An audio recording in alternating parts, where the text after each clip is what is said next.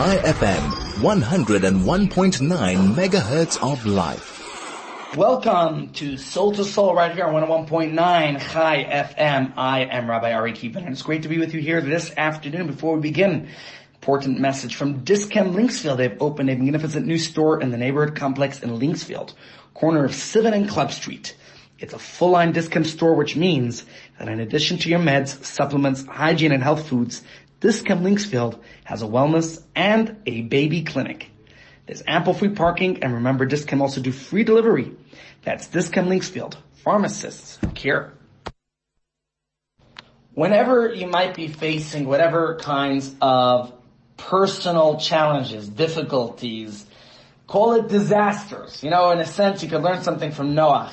Noah was like many of us, he was quarantined. Noah was in the ark for the whole period of the flood. And actually, it wasn't just the 40 days and nights of the flood itself.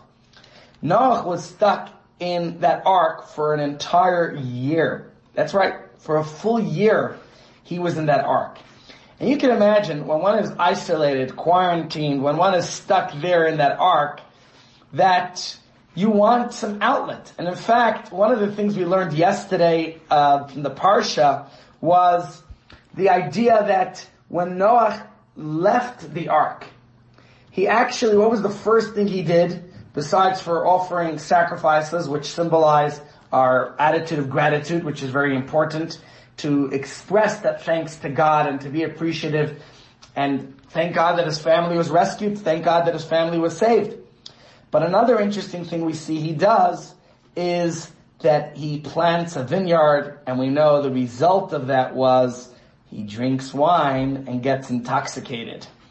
And yet God wasn't so pleased with Noah doing that. Why not? What was wrong? And the truth is, if you think about this a little bit more, about Noah's behavior, drinking wine, you think, you know, the whole world as Noah knew it was decimated.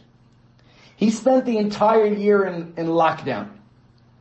It was isolation for him, for his family, for the animals that he brought along. And so, one of the commentaries tells us that God wasn't pleased, that God, that, that Noah planted the vineyard why is that his first activity? Planting a vineyard, getting drunk. So, we understand that drunk behavior isn't appropriate, right? But what was the initial error? Why was Hashem displeased with Noah planting of the vineyard? And some explain that Noah's issue was that of his priorities. Instead of focusing on rebuilding the world, so to speak, he chose a task which was once again all about himself. His direct, immediate pleasure. What's in it for me? And this was perhaps reminiscent of the generation that was just eliminated, was just wiped off the face of the earth. Hashem had hoped that after a year in quarantine, Noah would have ensured the way forward would be different. God was hoping the ways of the world before the flood would look different to the ones after. Noah's initial actions did not give Hashem confidence that that's going to happen. And in a sense, you can think about here, we've come out of the harsh lockdown. You think of those in Australia or Israel who've come out of lockdown this week, or even many people who are back in lockdown in other parts of the world. In my hometown of New York, many of the communities are back in lockdown. Now, fortunately for us, the COVID numbers are definitely nowhere where it was back in July and August, right? There seems to be light at the end of this corona tunnel. And hopefully we could send out our dove and it won't return. Right? It's safe to leave the ark. We could start venturing out, and I know especially in the senior community that I deal mostly with, many people are certainly being a lot more cautious. Some people are still staying at home. And by the way, if you are staying at home and you need assistance, whether it's that weekly phone call of checking in a wellness phone call to see how you're doing. Or the bi-weekly, and I don't say bi-weekly because we actually send food parcels out every week, but it's just the, the list has grown. There are many people who need that assistance, so we can't send every person every week, so pretty much everyone gets every other week, or every third week, depending on how many people need. So if you need a food parcel, we'll be glad to send one to you.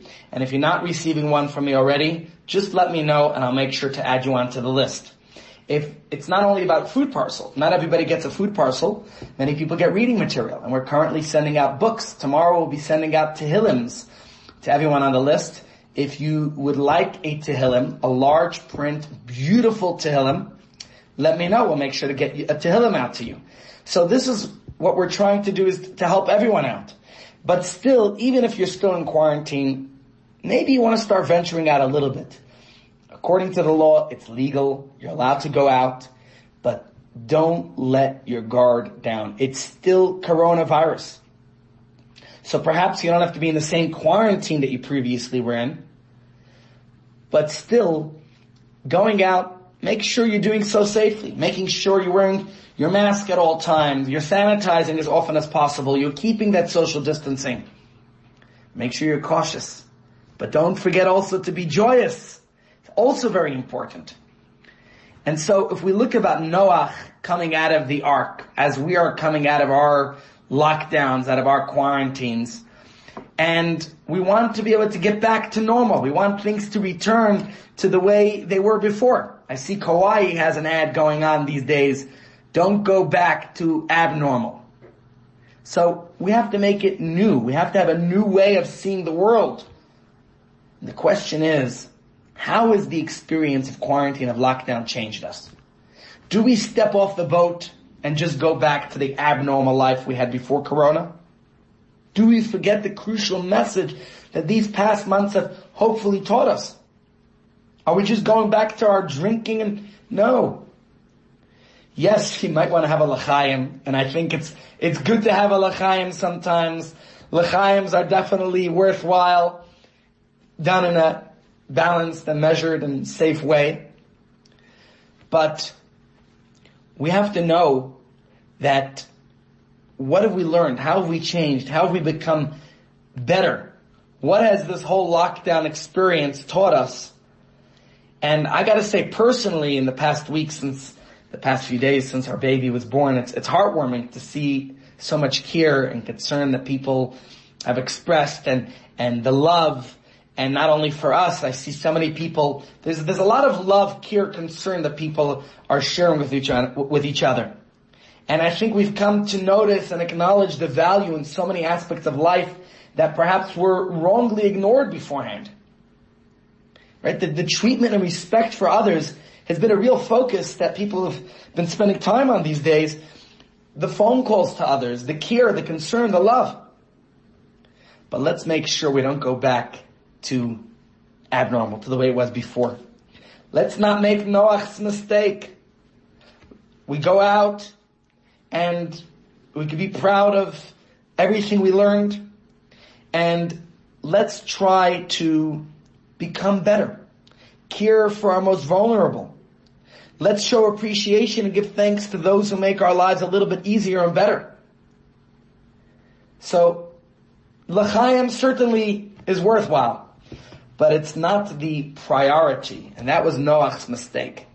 That he made l'chaim his priority. That the first thing he comes out of the ark is the l'chaim, is a drink. That shouldn't be the way it is. We should certainly strive to also have the more important priorities of our life in place. So the thing is that it's not only about coronavirus, and corona certainly has highlighted many people's personal struggles and challenges and difficulties that a lot of people are going through. I've seen it, whether in crisis response or in other aspects, that people are going through their own floods, through their own difficult personal disasters. And the question is, how do we deal with these situations? And so we have the two birds in our parsha. Noah sends out the two birds. First he sends out the raven, and then he sends out the dove. And the question we ask is, why two birds? Why was it necessary to send both of them out? Is it, was it necessary to have two birds? To see if the land was dried and habitable? Was that necessary? And so this is an important question. It's asked by some of the great commentators, especially the Netziv, Rabbi Naftali Tzvi Yehuda Berlin. And he asks this question. Of course, the Torah not being his story, it being our story, we're going to have to glean the important lesson and message that is the reason of why he sent out both the raven and the dove. But when we think about this in greater detail, we realize that the symbolism of both of these animals. Okay? What was Noah trying to accomplish? Why did he even preempt God's instruction? Ultimately, God tells him to leave the ark. And that's another important lesson. God says, go into the ark. What is the Hebrew word for ark? Teva. What else does Teva mean besides for ark? Teva means letters. And so perhaps as the Baal Shem Tov explains, the message for us is not only to go into the ark, to protection, to isolation, to quarantine during that difficult time. In his days, in the time of the flood. In our times, during a pandemic. But there's another source of solace that could certainly help us of comfort. And that is, Teva means the letters, the letters of Torah, the words of our prayers with which we connect with God and we glean inspiration for our lives. And that too is very important for each of us. So the question then, God finally says, go out of the ark. Don't just stay stuck in the ark. Yes, we have to pray. Yes, we have to study, but we also have to know to listen to the instructions of the medical professionals. We also have to know to listen to what science tells us. And not that science has it right. I mean, we've all seen how many times there have been contradictions coming out from the, in the States, it's the CDC, uh, globally, the World Health Organization, they tell us that we have to, lockdowns are good, then they tell us lockdowns are no good. They tell us this medicine is good, that medicine is good, then it's no good. There's still a lack of clarity. But God's instructions, same in Ateba. Don't get stuck just in the prayers. Don't get stuck just in the Torah. Yes, that's important and that's a primary foundation. We have to start there, but not to get stuck there. They have to know the time to go out. There's been a lot of controversy in Israel over the years about people who spend all their time only in study. Study is important, just as important as it is to serve in the military and to protect and defend the land. It's also important that we have people who study and pray and give us the spiritual protection.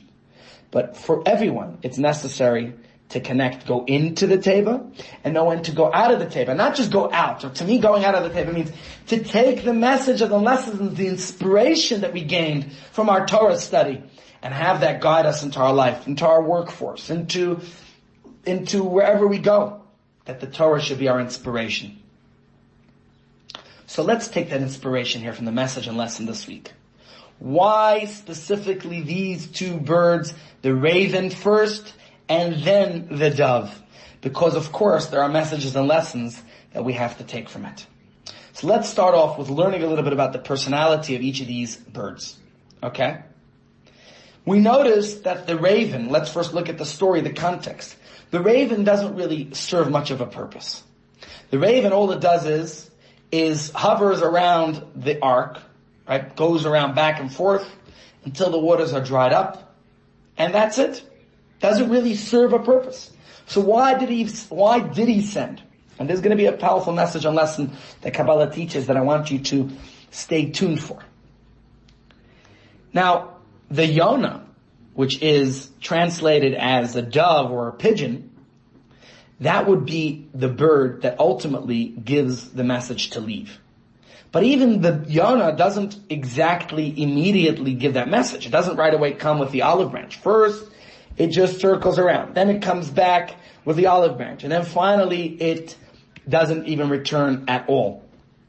So let's understand the, let's understand the meaning of each of these personalities. The raven is described in Jewish literature as a cruel and selfish animal.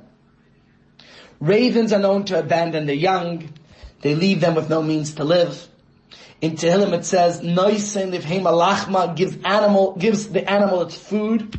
And to the young ravens that call out, why? Because their own mother, their own parent abandoned them.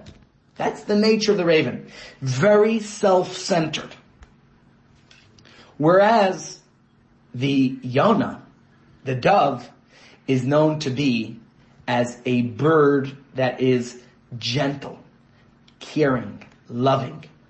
And they symbolize, in fact, love, kindness, and peace. That's the symbolism we know of the dove.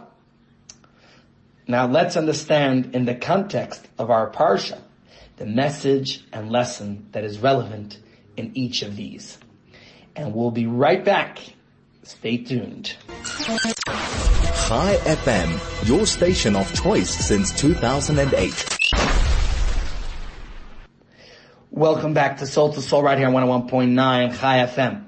So we're talking here about the character of the birds. We said the raven is of a cruel nature, and we said that the dove is more kind-hearted, is known to be gentle, loving, caring, and in fact, it's the bird that symbolizes peace.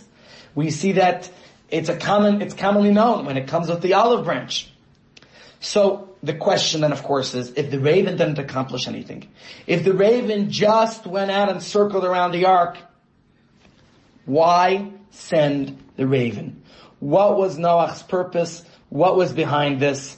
And for that, we're going to delve a little bit deeper into the mysticism of the two birds. Let's understand this.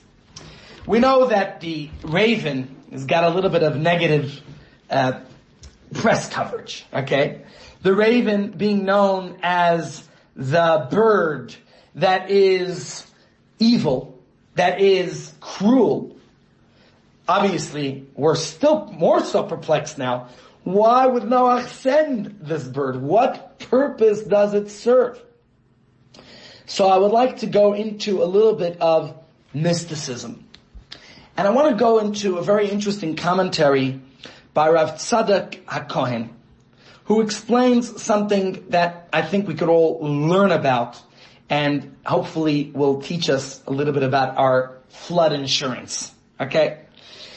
he says that the precedent of the raven to the dove, why Noah sends the raven before the dove, is not limited to the, um, you know, just the chronology that what happened there, but rather there is a deeper aspect to this. There's a natural procession in the hierarchy of good and evil in the world. Evil precedes good, just as a very interesting concept that the shell, it's called klipa. I understand a little bit of Hebrew. Just bear with me. According to Kabbalah. Now, I'm going to share something else. We know last week we read the narrative of the world's creation. And what came first? It says, Vahi Erev, Vahi Boker. First it was evening, then it was morning. What's the significance? First it was evening, then it was morning. Our sages tell us, evening represents darkness in the world. Evening represents our evil inclination, which comes into us at birth. And morning, day, represents, symbolizes light, our good inclination. So the good inclination comes only, it's developed as we mature.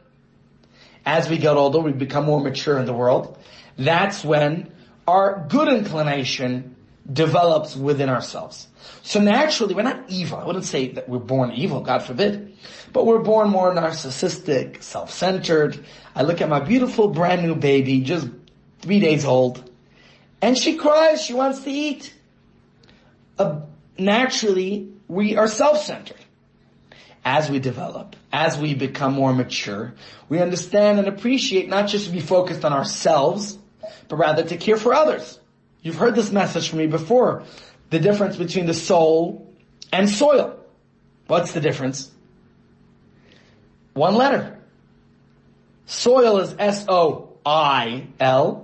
Soul is S-O-U-L.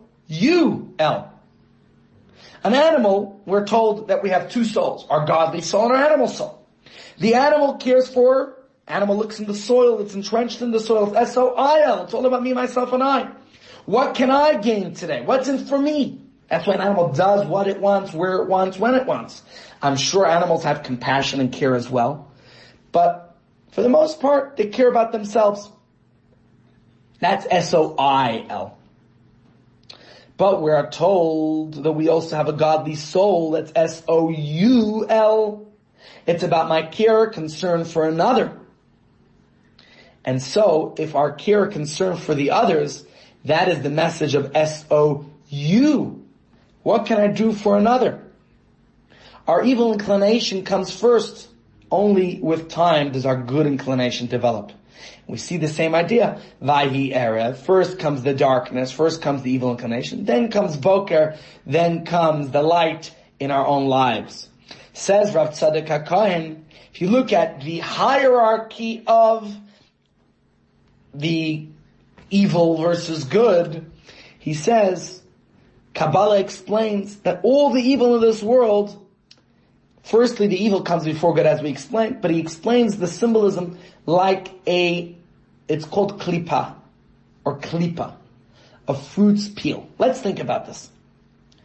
What comes first when you encounter the fruit? The peel. But you can't take a bite into the peel, it's not going to taste good. The peel is bitter. Peel is not pleasant. But only once you take off the peel do you find that hidden within it is a beautiful, tasty, delicious fruit. God created the world in such a way that to reach the goodness in life, there has to be a peel stage, a seemingly negative challenge that we must, it must be overcome to reveal the hidden treasure inside. Before Yaakov Avinu, the righteous forefather of our people, could come into this world, he had to be, there had to be an Esav, with whom he contended. The evil. Noah, who was gearing up to start life again on the right page, he understood that he cannot realize the true potential and goodness in this world before getting rid of the wicked raven. Only once the raven was gone could he move on to the dove. So what does this mean? We know very well that the raven is callous and cold while the dove is warm and loving as we described. And in this sense, the raven and the dove can be lined up with primary, the, the primary and opposing attributes of chesed and gevurah. Kindness and strictness. They're both important attributes for life. These two traits, chesed and gevurah, are the first and primary character traits of the, of the famous seven spheres that are discussed in Kabbalah. And while Kabbalah describes a detailed process of intellectual and emotional maturity that begins with Chachma Bina Daat, which is our cognitive understanding, wisdom, knowledge, and right, and then we have ten steps in the divine attributes, but the general consensus is that the emotional spectrum of these divine and human um, attributes, because of course we mirror the divine. That's the, the you have chesed and gevura. You could say the two primary feelings. Let me explain chesed and gevura for anyone who's not familiar. And if you study Tanya, and Tanya goes into great detail and tells us that these are the two primary features of each human being: chesed and gevura. Now, while there's a lot to say about even just these two specific character traits, what's relevant for our discussion is how they impact the way people serve God. And if you study Tanya, you'll notice in Tanya the Alter Rebbe explains that with regards to Torah mitzvah observance, all people can essentially be divided into two categories, generally speaking. There are chesed people and there are gevura people. What does that mean? What does it mean there are chesed people and there are gevura people? So he explains the idea Let me read it to you in Tanya itself. He says, among the divine servants, there are two degrees and levels that depending on a person's nature are distinct in their, okay, now he says, chesed is right, I think, and, and gevura is left. What does it mean? So he explains there, the characteristic of the left is the trait of tzimtzum, contraction and concealment, which pretty much means, you know, some people are just very disciplinary, okay? And then, you know, maybe they're stingy when it comes to charity. Maybe they are just harder, more difficult. You could say they might be more successful in some ways. It's not, we're not saying anything bad about it, okay? And then there are those who are more right-hearted, which is chesed. And that's more kind and generous and giving. We're not saying one is, is, is better or worse than the other. And to tell you the truth, every one of us should really have a healthy combination, a good balance of both. So when we think about both of these character traits, in the context, of course, of our spiritual divine service, the more you think about it, the chesed gvura split, you could expand it to all areas of life. Right? It cuts to the core of our personalities in general. Some people are more chesed oriented, some people more gvura. Right? Of course, the human persona is far more nuanced. Everyone's got a combination of both. But some people tend to be more kind, caring, generous, sensitive, and some people a little more callous. Right? Think about your personality. Are you the kind of person who likes to interact with others, to share your thoughts and feelings, right? Or your property? Have an effect on the people around you? Some people are more reserved, introverted. Maybe they prefer to keep their feelings to themselves. Right? These two root characteristics have broad reach. And it gives us two extreme opposites of personalities. So in our case, the kind and loving dove matches up with the attribute of chesed, while you could say that the callous raven, which is cruel, could be described as embodying gevura. And it doesn't mean that gevura is bad and chesed is good because both attributes are important and productive when used properly. But I'm talking about which one's more dominant, which one's stronger. so the dove being described as an animal that's caring and giving and nurturing, while the raven is stingy, doesn't even give to its own children. So now let's understand, going back to the story of the flood, why Noach sends the raven and the dove. Why both and why in that order? So we have Noach in the first days after the flood, the most devastating destruction ever known to mankind. After witnessing the entirety of humanity descend into utter moral chaos, Noah was chosen to rebuild the human race. And quite a task before him. How would he go about such an undertaking?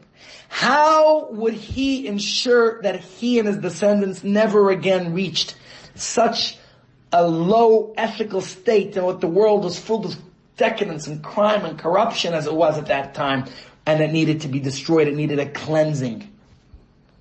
Noah initially thought that the proper approach after the flood would be Gevura, the raven trying to wrap his head around how the world had fallen so low. And he realized that the, that the world before Corona, before the flood, was too nice. Too much kindness. Too much sharing. In fact, the Talmud describes what the world was like then. And it tells us, Noach looked back and realized that people were just, you know, the, that's why there was theft. People took things that didn't belong to them. There were no boundaries. There was no discipline. Everyone had whatever they wanted, whenever they wanted it. Nothing was off limits. Indulging in the ultimate party life. All, whatever you wanted, you had it. And they forfeited their moral compass completely. They sank to the depths of a hedonistic lifestyle. So in Noach's view, to prevent such chaos, to prevent that moral depravity of the world from happening again. He said, uh-uh, we can't have the chesed. Can't have such freedom. You need strict boundaries. You need punishment for crime. Without that, people are going to just, civilization would unravel completely. So by sending out the raven, explains Reb Tzadok HaKohen, Noah teaches us a very important lesson in dealing with harmful behaviors, with our bad habits, with addictions, with our own personal struggles and challenges. Noah saw the destruction of an entire generation of addicts. Addicts to sin, to personal pleasure, to lawlessness. His approach after the flood tells us about a healthy way to approach ourselves, our friends, our relatives, anyone suffering from addiction, from bad habits, someone who's stuck in some harmful behavior. How can we help them? There has to be Gevura. Noah sends out the raven. He realizes that without drawing a line, negative behavior will get worse, not better. Many people out of a sense of kindness and closeness to someone, you love the person, so you find it difficult to draw the line firmly. Now, I would not say I'm the best parent out there, but I certainly realize as a parent how sometimes discipline is necessary. The heart says, don't be harsh, don't be difficult, just give, you know, give them some slack, they'll, come around. But this approach could very well end up not helping. Anyone here knows somebody who's, a, who's an addict, who has any problems, whether it's alcohol or drugs or recreational medicine, whatever it might be. It's enabling the person. It's, it's helping them to commit further harm to themselves. We shouldn't let those we love slowly destroy their lives. We have to make it clear the consequences of their actions that that's how we help them. We help them by disciplining, by not giving in, a yes man, if we're just always yes, yes, yes, that doesn't help anyone. Now of course this, you can apply this on a much broader scale. You know, a kind judge letting people get away with murder doesn't help anyone. Just contributes to the destruction of society. So the tough restraint of Gevura is absolutely necessary to instill discipline, to keep society functioning moral.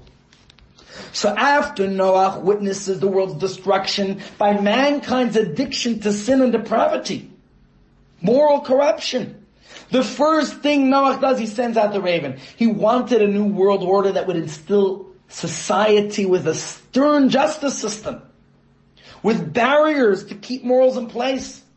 Only in this way could the future be guaranteed.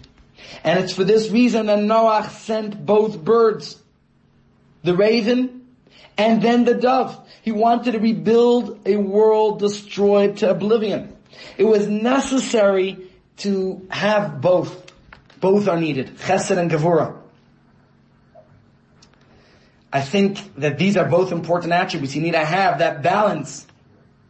That's the flood insurance we're talking about. You need a combination of strictness and kindness. You need both aspects. So, because the dove represents, it symbolizes chesed, he sent it after he sent out the callous raven that embodies gevura. Because you need both aspects. In our lives, as Noah demonstrated with the post-flood world. The pre-flood world knew no boundaries, no discipline. So to prevent this from happening again, he needed to have a combination the balance of both chesed and gevura. There has to be gevura. There has to be, of course, chesed, which we'll discuss in a moment. Chai FM, 101.9 megahertz of life. Welcome back to Soul to Soul Radio 101.9 Chai FM. I'm Rabbi Ari Kievman. Today we're talking about lessons and morals from the flood. So, we talked about the combination of chesed and gevura. The idea, let's apply this to our own personal floods, our own personal challenges and difficulties that we face in our own lives.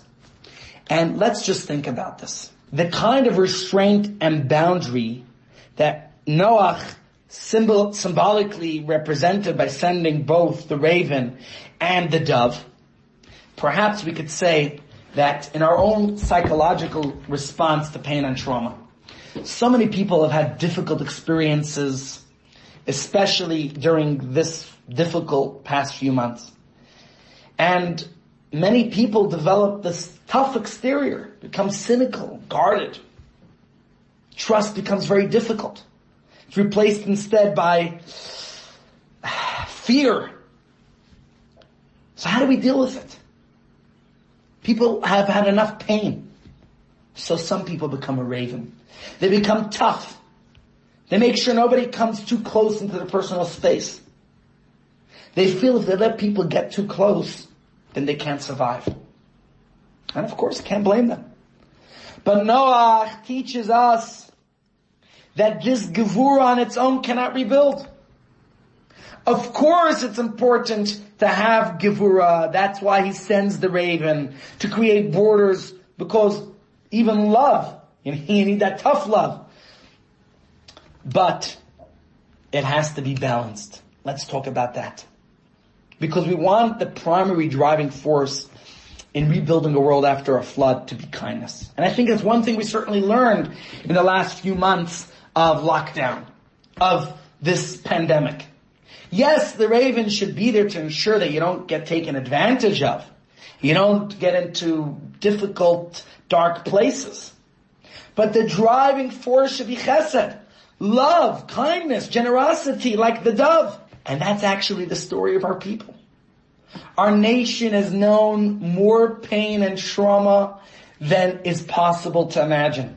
You think about after being persecuted by those around us again and again. Perhaps people lost faith in God and humanity. But no, we haven't. We rebuilt. Many of our parents and grandparents lost everything they had in the Holocaust. My father is a survivor. He lived through the Holocaust in Eastern Europe. I named my daughter two days ago, Sima Gittel, which means a good treasure, after my mother's mother. She is one of many siblings, 13 siblings in a family, very few of them survived. She was one of the few survivors. They saw their immediate relatives, their own siblings, wiped out. And actually in their case, they moved to Israel, to British Mandate Palestine in the 1930s when they saw the writing on the wall in Europe. But it was difficult to be chalutzim, to be pioneers. And some of them went back to Europe and never survived. And you look at that generation, they saw the world stand idly by. The survivors facing humanity could simply never be the same again. You think about these days, why many people are skeptical of authorities, why we see, perhaps in the States, we see many people in, in New York, and I'm not justifying the behavior where some people are just careless and not wearing masks. But there's a certain cynicism and suspicion that many people have of authorities. People have lost their trust. That's why never again, we want to make sure it means never again. We don't like being singled out when there are many others breaking the laws. It doesn't justify those in our community who break the law. But singling out one people, how can relationships be built? How can communities be, uh, how can they trust when businesses are shut down, when synagogues are closed? People lose that sense of trust in society. But we know if we look at our history as a Jewish people, we've moved on. We've built on. Deep in our souls, survivors found in themselves the ability to love once more and to trust again. So they were able to employ the necessary gevura. So many survivors understood that intervention, withdrawal, and distrust will not rebuild our people. We've all known pain and disappointment in our own lives. We've all had difficulties and struggles and challenges and whatever else it was that makes us lack that trust. Sometimes the pain is caused by God, like a holocaust, like a pandemic, Sometimes it's by people. Some will argue that this pandemic might be man-made. I don't know. I'm not making any claims here. But regardless where the pain comes from, whether by people or nature, which is divine, it's frustrating. We all agree. And so, how do we move forward? Let's learn from Noach that the human soul is capable of so much more than being stuck. We don't have to let pain and disappointment prevent us from reaching our true potential. And therefore, the love should be the overpowering one. So we understand why Noach sent the raven, because he wanted to have discipline. He believed that the flood came due to too much kindness and sharing, that there wasn't discipline. He understood that discipline and strictness of the raven that, that it symbolized is necessary to prevent the world from further destruction. And yes, it's true when we approach addiction and other harmful behaviors, we need boundaries. And there has to be consequences that are necessary to improve. But we also have to adopt the mentality, not just of the raven, of withdrawal and cynicism, but we need the kindness. And that's why he sends the dove three times. Because the kindness, the sensitivity, the care, the love of the dove is all the more powerful and all the more necessary than the discipline of the raven. And just before we conclude, I want to look at another important message and lesson because the dove comes back with a olive branch what is the message and the lesson of the olive branch. Each time it waits seven days, right? Three times that the dove comes out. And, you know, the simple meaning of the story we know, we discussed it, is that he was waiting to see that there's, that, uh, that the land is dry. Okay? But, I think there's another important message and lesson that we could glean from the olive branch. Okay? How did Noah learn from the olive leaf that the water abated on the earth? Perhaps the leaf was taken from an olive tree that's on top of a tall mountain, right? You know where the ark settled. It stopped on Mount Ararat. So maybe it took it from there. How does he know that the earth is ready to be resettled. So, the, the answer, you know, there's lots of answers I'm sure, but I want to share with you an answer from a talk of the Rebbe that he gave in the middle of the Yom Kippur War. Okay? And let's see how much we could squeeze in in our remaining time today. So let's try to just study a little bit the science of the olive tree. What is the olive tree. Olive tree is one of the strongest and iconic trees in the world.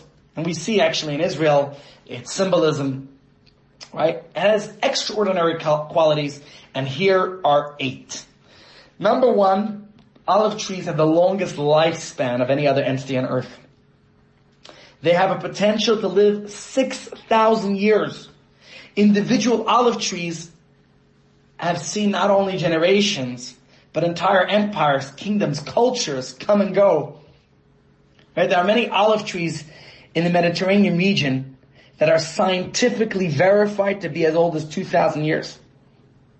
And in Israel, they say that some of these trees are five, close to 6,000 years old. So, you know, that's one. Another one is that they're indestructible. The root system of the olive tree is so robust that it's capable of regenerating itself.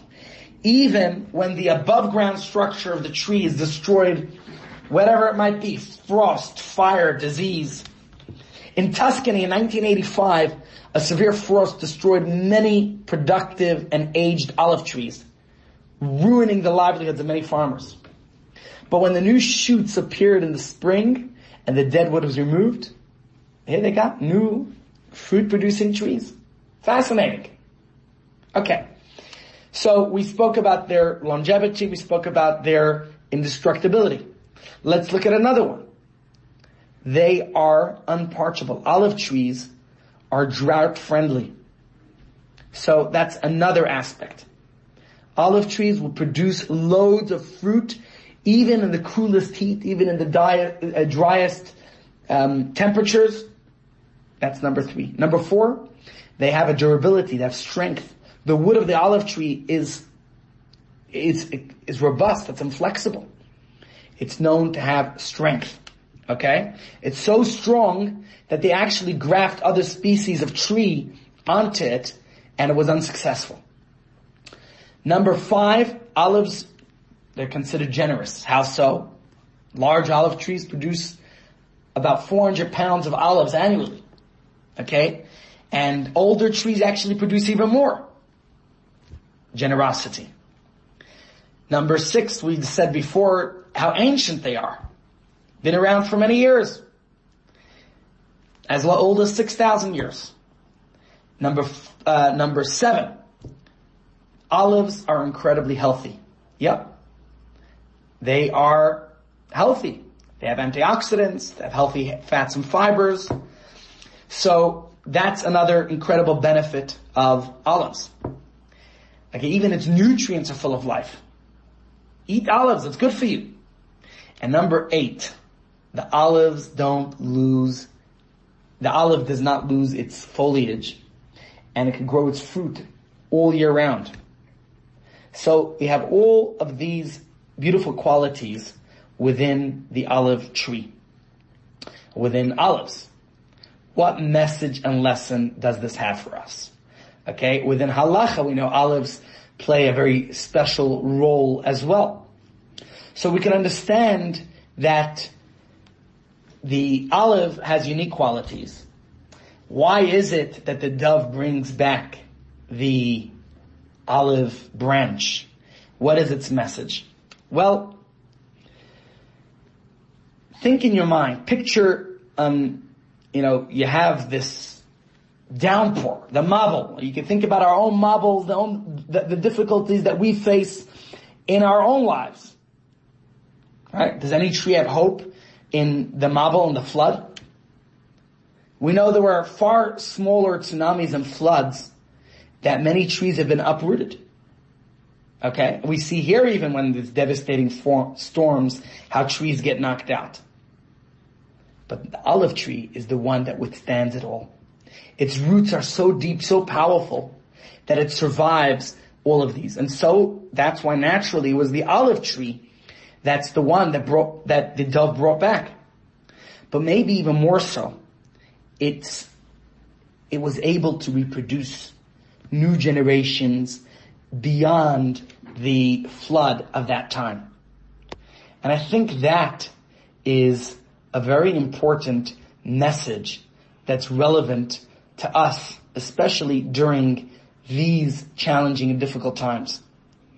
That how to move on, how to go ahead, regardless of the difficulties that we've endured, that we've experienced, the flood that we've gone through, and the flood in the time of Noah how to continue, how to keep those qualities, how to acknowledge and realize the qualities we have, and how to continue to grow and prosper and blossom. And that I think is a very important message and lesson we could all take from here. Any, uh, with that, I'm going to leave you all and wish you a wonderful and pleasant, great Shabbos. Carpe diem. Thank you for joining me.